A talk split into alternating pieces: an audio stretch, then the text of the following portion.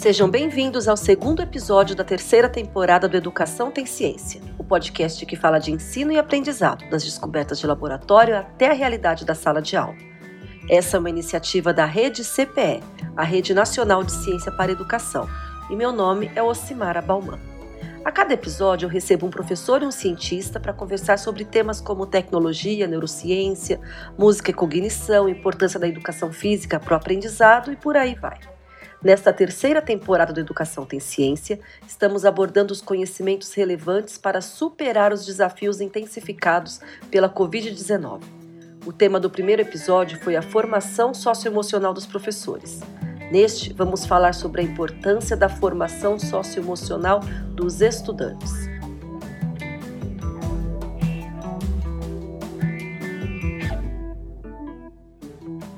João tem 15 anos e está matriculado no nono ano do ensino fundamental. Quem o vê distraído na escola, olhar perdido, até imagina que alguma coisa pode não estar bem no retorno às aulas presenciais. Mas exatamente como João se sente? João se sente triste, esgotado, tem dificuldade em se concentrar, perde o sono da madrugada e perdeu a confiança em si mesmo. João também não tem vontade de ajudar os colegas quando há trabalho em grupo e também não consegue persistir quando precisa estudar para uma prova ou fazer a lição de casa. Daí, claro, as notas caíram bastante. João, nosso estudante fictício, representa o perfil encontrado pelo mapeamento socioemocional que o Instituto Ayrton Senna realizou no fim do ano passado em parceria com a Secretaria de Educação do Estado de São Paulo. 694 mil estudantes de 7 mil escolas da rede responderam sobre a percepção que têm sobre si mesmos. E é isso, no retorno às aulas pós-isolamento social, houve queda em todas as competências socioemocionais, como empatia, foco, resiliência emocional, abertura ao novo. Isso é bastante grave quando a gente sabe que a educação deve ser integral, no sentido de contemplar a formação global do estudante, para além do desenvolvimento cognitivo. E agora, o que fazer? É isso que vamos discutir neste episódio do Educação Tem Ciência, para falar sobre a importância das competências socioemocionais dos estudantes e como os gestores e educadores podem atuar ante esse desafio. Convidamos a Ana Crispim, gerente de projetos do Instituto Ayrton Senna, e o Anderson Mota, que é orientador educacional na Rede Municipal de Educação de Sobral, no Ceará. Oi, pessoal. Meu nome é Ana Carla Crispim. Eu sou gerente de projetos no Instituto Ayrton Senna e eu também sou membro do EduLab 21, que é o nosso laboratório de ciências no Instituto. Olá, pessoal, bom dia. Eu sou Anderson Mota, é, sou orientador educacional, psicólogo de formação e atualmente atuo na rede municipal de ensino de Sobral, no Ceará. Bom, o assunto de hoje né, são as competências socioemocionais dos estudantes. E aí, Ana, eu queria que você começasse contando para a gente né, o que são as competências socioemocionais e quando é que a gente começou a falar delas na educação. Porque não se falava, né? Apesar de serem uhum. importantes, elas são novidade na prática. Conta para a gente. Então, para começar esse papo, eu vou começar trazendo um pouco do conceito delas. Então, elas podem ser entendidas como essas características e capacidades que cada um tem e que manifestam na forma como cada um pensa, cada um se sente e cada um se comporta. Então, seja para se relacionar consigo mesmo, ou para se relacionar com os outros, ou até na forma como cada um estabelece seus objetivos, toma suas decisões e até enfrenta algumas situações que podem ser novas ou até adversas, ou seja, né, aquelas, aquelas situações que não necessariamente a gente espera que aconteçam. E aí, com base em alguns estudos, a gente sabe que hoje essas competências socioemocionais, elas não são fixas, elas são maleáveis. E o que que isso quer dizer? Quer dizer que elas podem ser desenvolvidas ao longo da vida, em situações de aprendizagem que sejam elas formais ou informais até. E por isso que a gente chama essas competências de maleáveis e até acionáveis, porque elas vão sendo acionadas conforme a gente também vai desenvolvendo elas ao longo da nossa vida. E aí, no Instituto, a gente adota uma matriz socioemocional que organiza essas competências em cinco macrocompetências. E aí eu vou contar um pouquinho para vocês, de uma forma bem breve, o que, que são cada uma dessas cinco macrocompetências.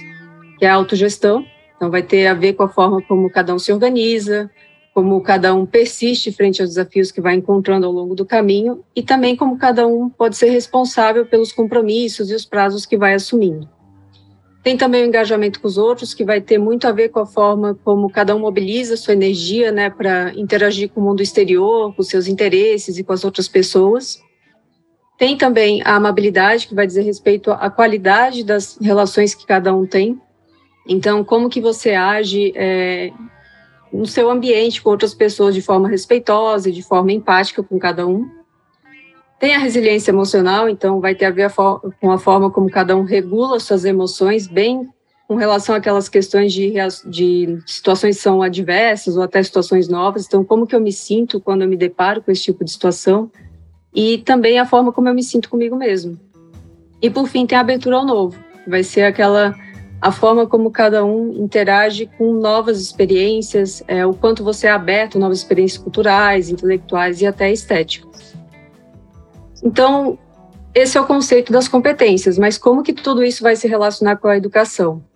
Para falar disso, vou trazer só uma, um breve apanhado aqui histórico, porque essa abordagem de enfatizar outras dimensões do desenvolvimento humano na educação, então, para além da dimensão cognitiva, começou algumas décadas. E com isso também trouxe algumas preocupações de se falar sobre as dimensões afetivas e sociais dos estudantes. Então, a forma como eles se sentiam e a forma também como eles interagiam uns com os outros. E junto disso, começou também a haver algumas contribuições do campo da economia, que começavam a trazer uma compreensão maior sobre os benefícios do desenvolvimento socioemocional nas escolas, né, como melhor desempenho acadêmico.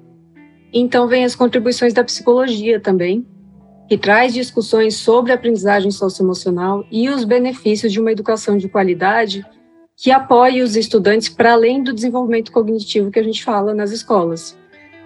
Então, aliado a tudo isso, durante esse século XX, né, no campo da educação e das políticas públicas, também existiram alguns marcos sobre a garantia do direito das crianças, dos adolescentes e dos jovens à educação, que isso também conversa né, com a perspectiva do desenvolvimento integral humano.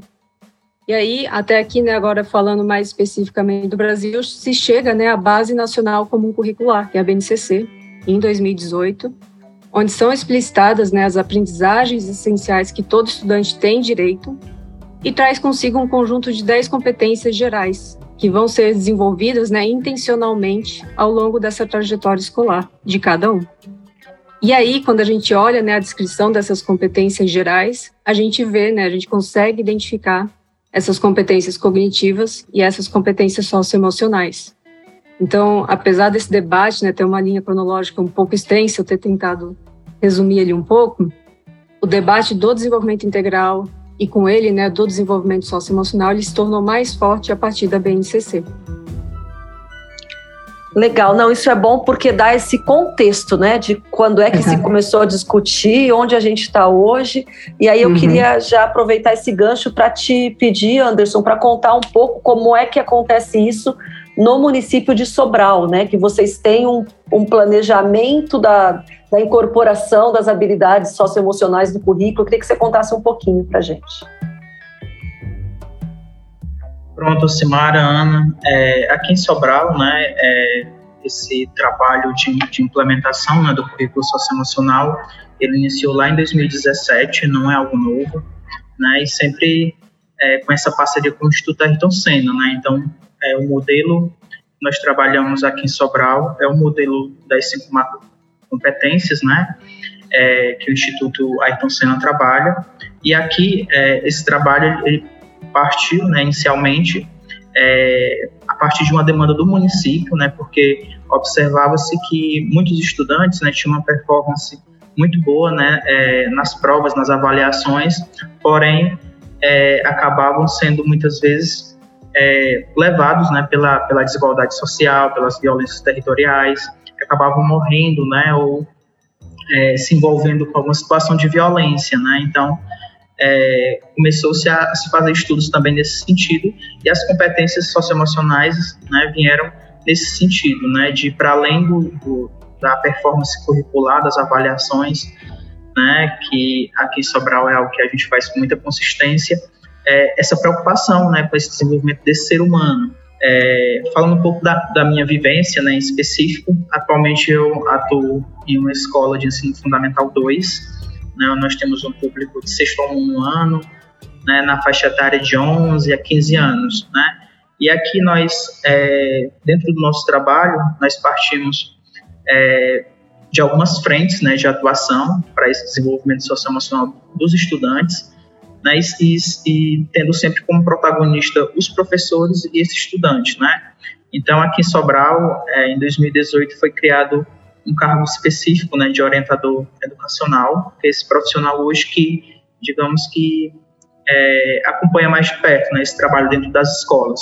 E o orientador, né, é, dentro da perspectiva de trabalho junto com o Instituto Ayrton Senna, nós temos como carro-chefe as aulas com duplo foco, né, é, que é um trabalho feito é, entre, entre orientação educacional, coordenação pedagógica e o professor. Né? Então, de fato, quem vai desenvolver esse trabalho é, final é o professor em sala de aula. Então, para que é o que são primeiro essas aulas com duplo foco, né?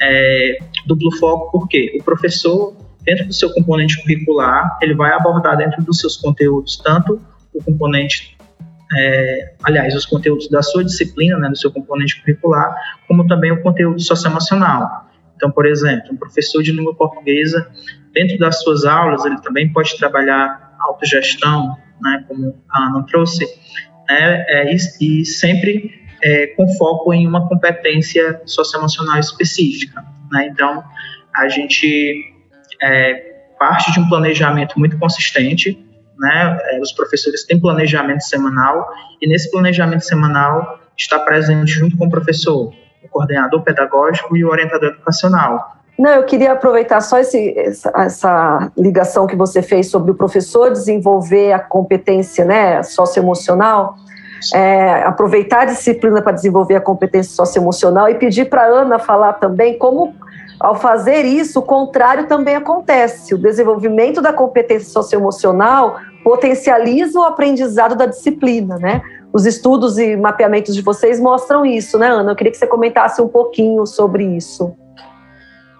Sim, é, a gente tem alguns estudos aí que falam dessa relação com o desempenho acadêmico, né, principalmente com essa relação da língua portuguesa e com a matemática e as competências socioemocionais. E aí, até colocando aqui alguns dados que você foi falando, é, de acordo com esses estudos e que a gente fez com uma rede parceira, e eram estudantes do quinto ano escolar, do nono ano escolar e da terceira série do ensino médio, a gente viu que o desenvolvimento da abertura ao novo, que é aquela competência mais ligada né, a buscar novos conhecimentos e estar aberto a novas experiências culturais, estéticas e intelectuais, pode gerar até 5,5 meses a mais de aprendizado em língua portuguesa. Quando um estudante sai do nível mais baixo para o mais alto nessa macrocompetência. Já para a autogestão, que é aquela competência mais conectada né, com a organização, com o planejamento e com persistir para alcançar suas metas, isso pode gerar até 3,5 meses a mais de aprendizado em matemática quando a gente sai do nível mais baixo para o mais alto. Então, com base nesses estudos, né, a gente começa a pensar como que a gente auxilia os estudantes com isso também. Então, buscando também essa abordagem do duplo foco que o professor foi trazendo. E aí a gente foi um pouco mais a fundo nesses resultados para entender. Então, a gente sabe as macrocompetências, então que competências que a gente pode trabalhar com os estudantes intencionalmente nas escolas, para que isso também é, se reflita na realidade deles e eles consigam melhorar o desempenho acadêmico. Então, quando a gente foi olhar essas competências, a gente viu que era curiosidade para aprender, determinação, responsabilidade, empatia e respeito. Mas por quê? Porque a curiosidade para aprender, ela vai ajudar o estudante a desenvolver o protagonismo estudantil dele, quando ele for buscar novos conhecimentos e, e ele vai buscar novas ideias também. Enquanto a determinação e a responsabilidade, ela vai, elas podem né, auxiliar os estudantes a estabelecer essas metas e estabelecer também estratégias para eles alcançarem essas metas. E por fim vem o respeito e a empatia, que elas podem também auxiliar o estudante a criar vínculos nas escolas e, né, por consequência, é, estimular relações cooperativas entre eles e também é, reforçar bons relacionamentos entre todos. Então, essas foram as competências que a gente mapeou, né, e que podem aí estar tá auxiliando também no desempenho escolar dos estudantes, principalmente quando a gente vai para essas situações que o professor foi comentando. E na prática, no dia a dia em Sobral, vocês percebem isso, Anderson? Tipo, o professor, ele na aula de português, de matemática, ele a, trabalha é, né, de propósito para estabelecer uma, desenvolver uma competência e as crianças os adolescentes acabam aprendendo mais aquela disciplina? Sim, é, dentro do, do, trabalho que os professores desenvolvem em sala, né, há sempre essa intencionalidade né, desse trabalho de desenvolvimento socioemocional. O professor, como eu citei, ele não vai é, selecionar uma competência aleatória né, para desenvolver naquela turma. Sempre há, sempre há uma intencionalidade de desenvolvimento e, como eu citei, isso sempre parte de um planejamento consistente. Né? E, assim, a, a, a proposta também é, desse trabalho em sala é que o professor ele faça uma conexão com a realidade de vida do estudante. Né? Então, por exemplo, é, é um professor aqui no Ceará, em Sobral, que vai trabalhar é, esse conteúdo, né, essa aprendizagem socioemocional com os estudantes, vai ser diferente de um estudante no Rio, em São Paulo, né, porque são realidades sociais diferentes. Né? Então, é algo que os professores conseguem hoje já aqui em Sobral fazer é, com qualidade é de fazer essa conexão com a vida desse estudante. Né? Os nossos professores aqui em Sobral, eles partem também dessa compreensão, inclusive territorial, né, de, de, compreender de que realidade aquele estudante vem, né, que situações do, do cotidiano dele ele precisa enfrentar. Então, é, e claro, isso vai ter um, um impacto, né, é, inclusive na performance desse estudante.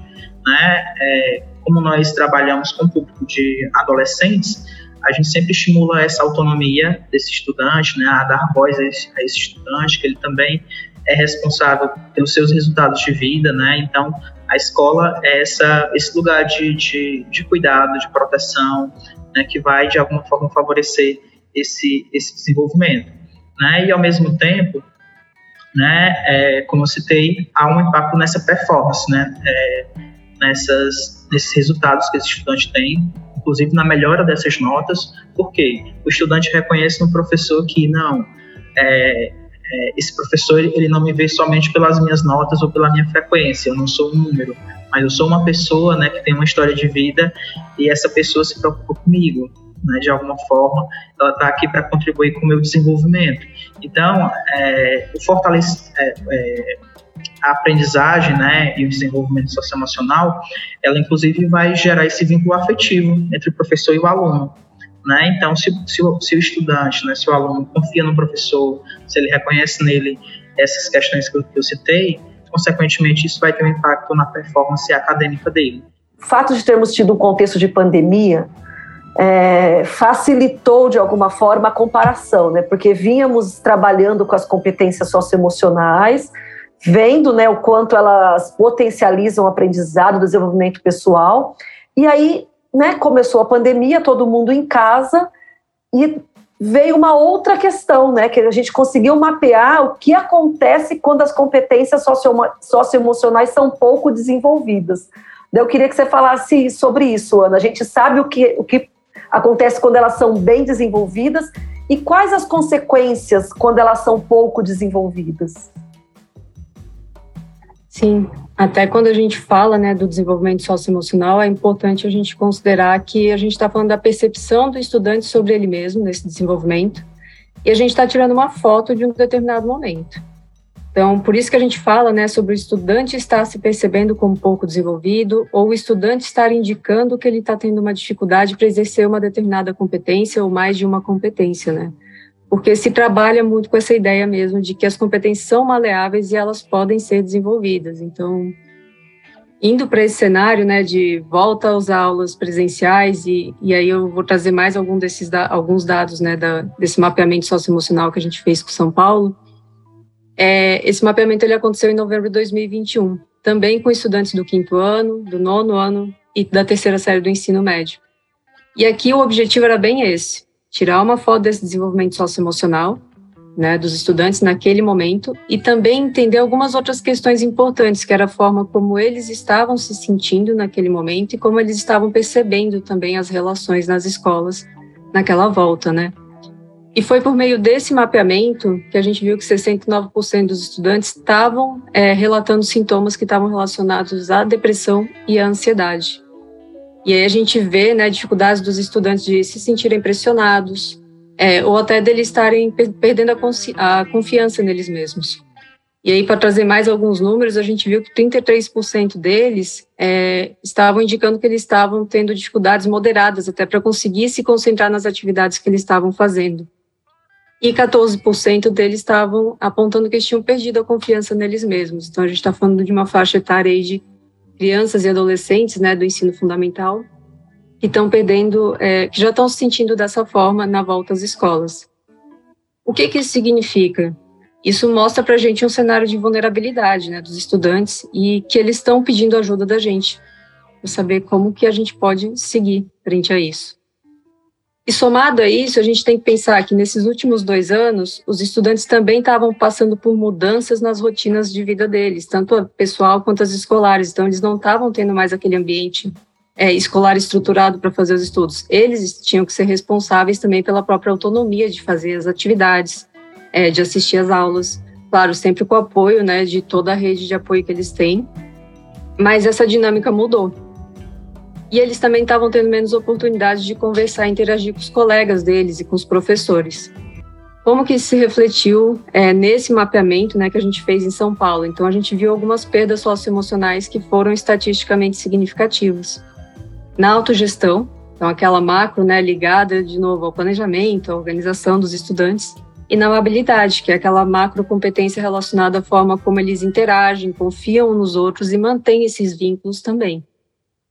E essa realidade, esses efeitos, eles acabam reforçando essa preocupação com a saúde mental dos estudantes nesse retorno às aulas presenciais, né? Porque é necessário que então comece a se pensar em estratégias que ajude cada estudante a enfrentar esses desafios. E aqui, daí, o desenvolvimento socioemocional ele pode ser um importante aliado, né, em conjunto com o apoio docente e o suporte da família.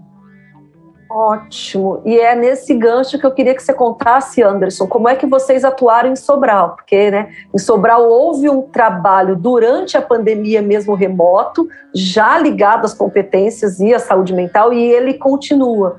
Né? Acho que pode ser uma, uma inspiração aí para quem estiver ouvindo a gente. Conta, Anderson, como é que vocês estão fazendo por aí?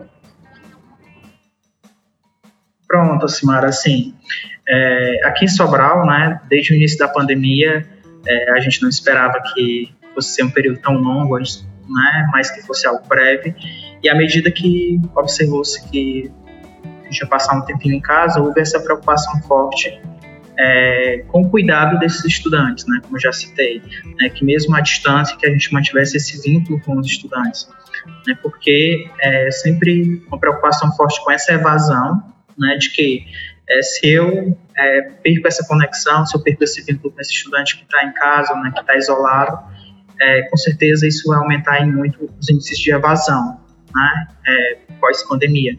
Então, nós pensamos em algumas estratégias, né, aqui em Sobral, assim como muitas redes do Brasil, é, nós adotamos o formato de aulas remotas, né, durante todo esse período nós trabalhamos é, dessa forma.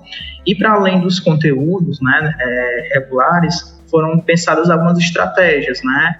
Então, é, uma delas foi é, alguns projetos que nós desenvolvemos, né, pensando nessas, nesse, nesse cuidado, né, mesmo de forma remota, nesse cuidado em saúde mental, é, que foi, é, aqui na escola que eu trabalho, nós desenvolvemos um projeto que foi o Bate-Papo MD, né, que se refere às iniciais da escola né, que foi um espaço de, de escuta né, e diálogo com esses estudantes sobre questões que estavam afetando a realidade deles é, durante a pandemia. Né? E é, esse projeto ele aconteceu utilizando as redes sociais, o Instagram da escola. Né? Então, é, o bate-papo acontecia a cada 15 dias, né? eram intervenções quinzenais, em que os, estudantes, os próprios estudantes, através de enquetes, escolhiam as temáticas que eles queriam falar né? Então, durante o, esse percurso, nós falamos sobre ansiedade, falamos sobre estresse, falamos sobre autoestima, nós falamos sobre organização para as aulas remotas, né? É, é, questões que se voltavam a, aquele momento.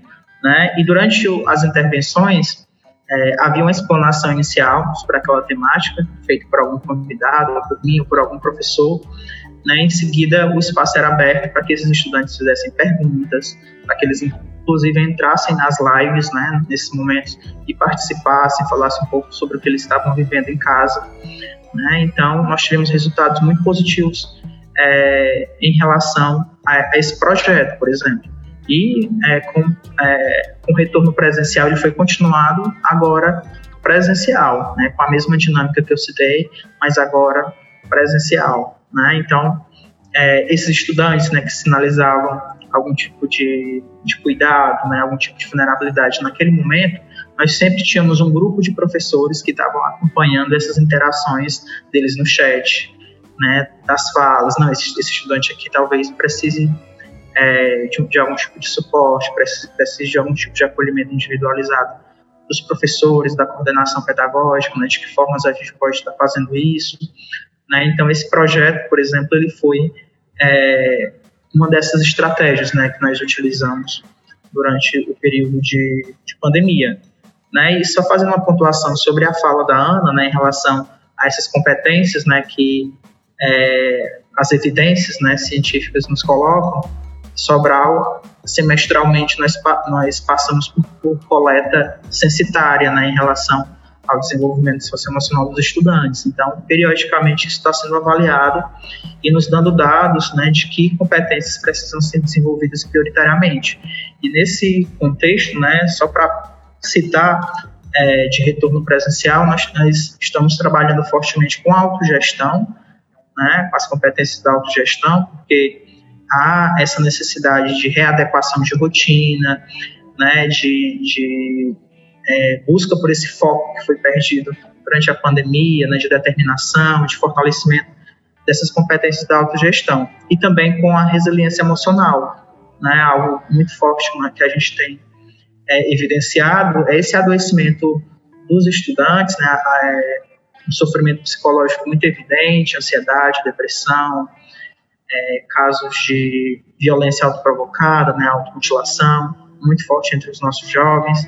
Então a escola ela, faz frente a isso, né, através do, desse desenvolvimento socioemocional intencional, da autogestão e da resiliência emocional, como também através de outras redes de, de apoio, né, que a gente busca construir para cuidar desse, desse, desse jovem. É, quando o, você fala, Anderson, já em redes de apoio, é, eu queria que a gente falasse, é, pensasse agora um pouco como essa construção deve ser intersetorial, não é, Ana?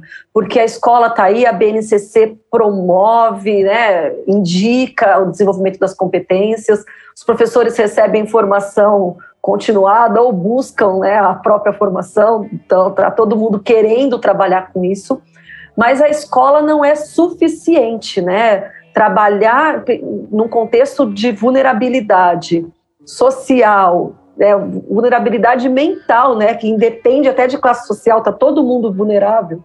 É, como é que devem ser as ações? Eu queria que você falasse um pouco sobre a importância dessa intersetorialidade. Então, essas ações intersetoriais, elas são fundamentais até para ter um efeito sistêmico nessas ações nas escolas buscando sempre esse apoio né, entre secretarias. Então, no caso de questões com saúde mental, buscar apoio da Secretaria de Saúde, mas no caso de violência, também buscar apoio de secretarias de segurança, para que a gente pense né, em intervenções que considerem essas questões relacionadas tanto à saúde mental quanto à violência. E aqui eu acho que uma frase que é bem interessante de manter, né, no, é, de evidenciar é que o apoio, né, o acolhimento é fundamental para os estudantes nesse momento. E essas ações que visam o acolhimento, elas têm que ser contínuas e estruturadas, e sempre em conjunto com as equipes escolares. Porque é isso que o professor estava trazendo, é eles que estão tendo esse acesso direto à forma como os estudantes estão vindo para as escolas. Então, essa conversa, né, essas ações têm que ser sistêmicas para que elas é, desencadeiem diretamente nas escolas também e os estudantes se sintam apoiados e acolhidos que as coisas casem e conversem, né? Porque Exato. não adianta a BNCC estar tá lá, né, prevendo o desenvolvimento das competências e a escola sozinha tentando desenvolver isso, né? Tipo, é preciso uma política pública que integre. Vocês estão conseguindo um pouquinho disso aí já, né, Anderson e Sobral, com o programa que vocês têm? Sim, sim. É, aqui em Sobral, né, como a Ana citou, é, existem, existem demandas que extrapolam o trabalho da escola, né, que a escola sozinha não, não dá conta. Esse estudante que está é, com um sofrimento psicológico mais acentuado, está tá tendo crise de ansiedade, está passando por algum tipo de situação, é importante que ele seja é, encaminhado para a rede, né? E aqui em Sobral, para além da, da, da, política pública de educação, né, é, é, nós fazemos esse trabalho muito consistente é, com as outras políticas públicas. Né? Se nós temos uma vulnerabilidade social, de renda, de alimentação, né, que de alguma forma impacte na aprendizagem desse estudante, a gente vai buscar parceria com a assistência social. Né, se, esse, se, esse, estudante está passando por alguma, por alguma violação de, de direitos, né, a, a educação não se exime disso. Né, essa violação de direitos ela vai ser assistida né, seja uma violência física, psicológica ou de outra natureza, isso vai ser encaminhado e vai ser acompanhado pela escola junto, a, junto com aquela outra política pública. Né? E aqui, por exemplo, nós temos, é, falando especificamente sobre saúde mental, né, é, nós temos um programa, né, que ele inicialmente começou como um projeto, mas hoje ele é um programa, ele vai se tornar, está se tornando política pública do município, né, que pode daqui a pouco se tornar referência para outras realidades, é o programa Eu Posso Te Ouvir, né, que, é um, que é um programa né, que ele utiliza o que a gente chama de tecnologias leves em saúde né, para promoção de saúde mental. Né, é, algo que a gente precisa desconstruir é que saúde mental a gente fala somente de serviços especializados, né, de postos de saúde, de CAPS, de hospital, mas é, saúde mental também envolve as políticas de prevenção, né? Então, esse programa ele parte inicialmente disso, né? É um, é um programa que acontece dentro das escolas do município, entre é, uma parceria né, entre escola e saúde. Né? Quando eu falo de saúde, eu me refiro às residências né, multiprofissionais em saúde mental, saúde da família, me refiro ao NASF, me refiro, me refiro a a, a outras estratégias que são comuns a todos os municípios do, do Brasil, né, pensando na realidade de quem nos escuta aqui. Né, e é, através dessa parceria, esses profissionais vêm para dentro da escola para a realização dessas intervenções. As evidências mostram o quanto são efetivos né, os, os benefícios advindos de um investimento em desenvolvimento socioemocional né, porque é, tem a questão do, de favorecer a sensação de pertencimento, combate ao bullying, né, que é muito frequente né, em crianças e adolescentes, é, é, convencimento, né, a criança compreende o que é e sabe que não deve fazer, aprende. É, a questão da cognição, que a gente já falou, né, o quanto o aprendizado das competências socioemocionais, o desenvolvimento delas, ele potencializa o aprendizado das disciplinas, o aprendizado cognitivo. É, mas também tem uma questão futura, né? Os estudos mostram que, né, estudos que acompanharam é, crianças há 20 e 30 anos que tiveram esse desenvolvimento, é, tem mais a, o potencial de empregabilidade aumenta, né? Eu vi um estudo que mostra que até os filhos dessas pessoas tiveram é, melhor desempenho e melhor comportamento por conta desse desenvolvimento. É, e aí a minha, a minha pergunta é: quem está ouvindo a gente agora e não, não trabalha ainda, não, não, não conseguiu ainda trabalhar com isso em sala de aula, um professor, como é que ele pode começar ainda sozinho, se a rede dele não tiver um, um material estruturado e uma formação? E que tipo de dica você dá? O que, que dá para fazer? Tipo, estou ouvindo hoje, quero fazer alguma coisa na minha escola, na minha sala. O que, que eu posso fazer? É, eu acho que um, um, bom primeiro passo, né, então, para ajudar os estudantes a se desenvolverem, é importante saber onde que eles estão encontrando mais dificuldades primeiro. Então, seja no nível individual ou no nível contextual até. Então, para dar um exemplo, se os teus estudantes é, estão apresentando mais dificuldades para entregar tarefa ou para seguir o planejamento de uma atividade que está prevista, pode ser interessante começar a trabalhar com competências de autogestão, porque aqui o trabalho intencional com essas competências, né, vai poder ajudar os estudantes a organizar melhor o tempo deles, e até ajudar eles a focarem mais nas atividades que eles têm que entregar para você, né? Você professor. Então, no instituto, a gente até tem um instrumento, né, de rúbricas que a gente chama de rúbricas, é, faz parte do programa Diálogos Socioemocionais. E ele pode ser trabalhado com os estudantes para que eles reflitam sobre como que eles estão se percebendo em cada uma dessas competências que a gente tem na nossa matriz, né, adotada pelo instituto. Então, eles conhecerem mais também sobre o próprio desenvolvimento socioemocional e onde que eles estão se vendo com mais dificuldades para exercer essas competências. E além disso, né, se o professor também quiser algum apoio ou uma inspiração para buscar atividades, no site do Instituto também existe um conteúdo para os educadores, né? É, e esse conteúdo é feito com base nessa matriz que a gente adota no Instituto, e são sugestões para auxiliar eles nessa mediação com os estudantes em sala de aula. Mas sempre lembrando também que a escolha né, dessas competências para serem trabalhadas e das atividades, elas têm que estar tá alinhadas né, com, esse, com esse planejamento pedagógico. E muito disso que o, que o professor Anderson foi trazendo, né? É o, o professor é ele que, que conhece aquela realidade, aquele contexto local. É, isso é até uma fala que tem num dos nossos materiais, eu acho muito legal trazer, porque ele conhece muito bem a dinâmica daquela escola e as dinâmicas são construídas as interações. Então é ele que vai dar sentido para essas práticas. Então ele pode usar esses materiais para se inspirar né, e fazer algumas adaptações necessárias para aquele contexto que ele vai aplicar. Bom, então é isso. Não é apenas uma previsão da BNCC. Estamos todos convictos da importância do socioemocional dos estudantes, principalmente no contexto pós-pandemia. Pessoas com competências socioemocionais mais desenvolvidas apresentam maior facilidade para aprender novos conhecimentos, se autoconhecer e conviver em sociedade, além de experienciar situações de forma mais positiva o desenvolvimento dessas competências no contexto escolar possibilita que crianças e adolescentes construam autonomia e protagonismo diante dos desafios do século XXI. A luta é para que todos os estudantes brasileiros, inclusive principalmente aqueles em contexto de vulnerabilidade, tenham acesso a essa educação que considera a pessoa de forma integral. Por isso, tem de ser uma política pública intersetorial, com suporte de outras instâncias além da educação, como saúde, segurança e assistência social.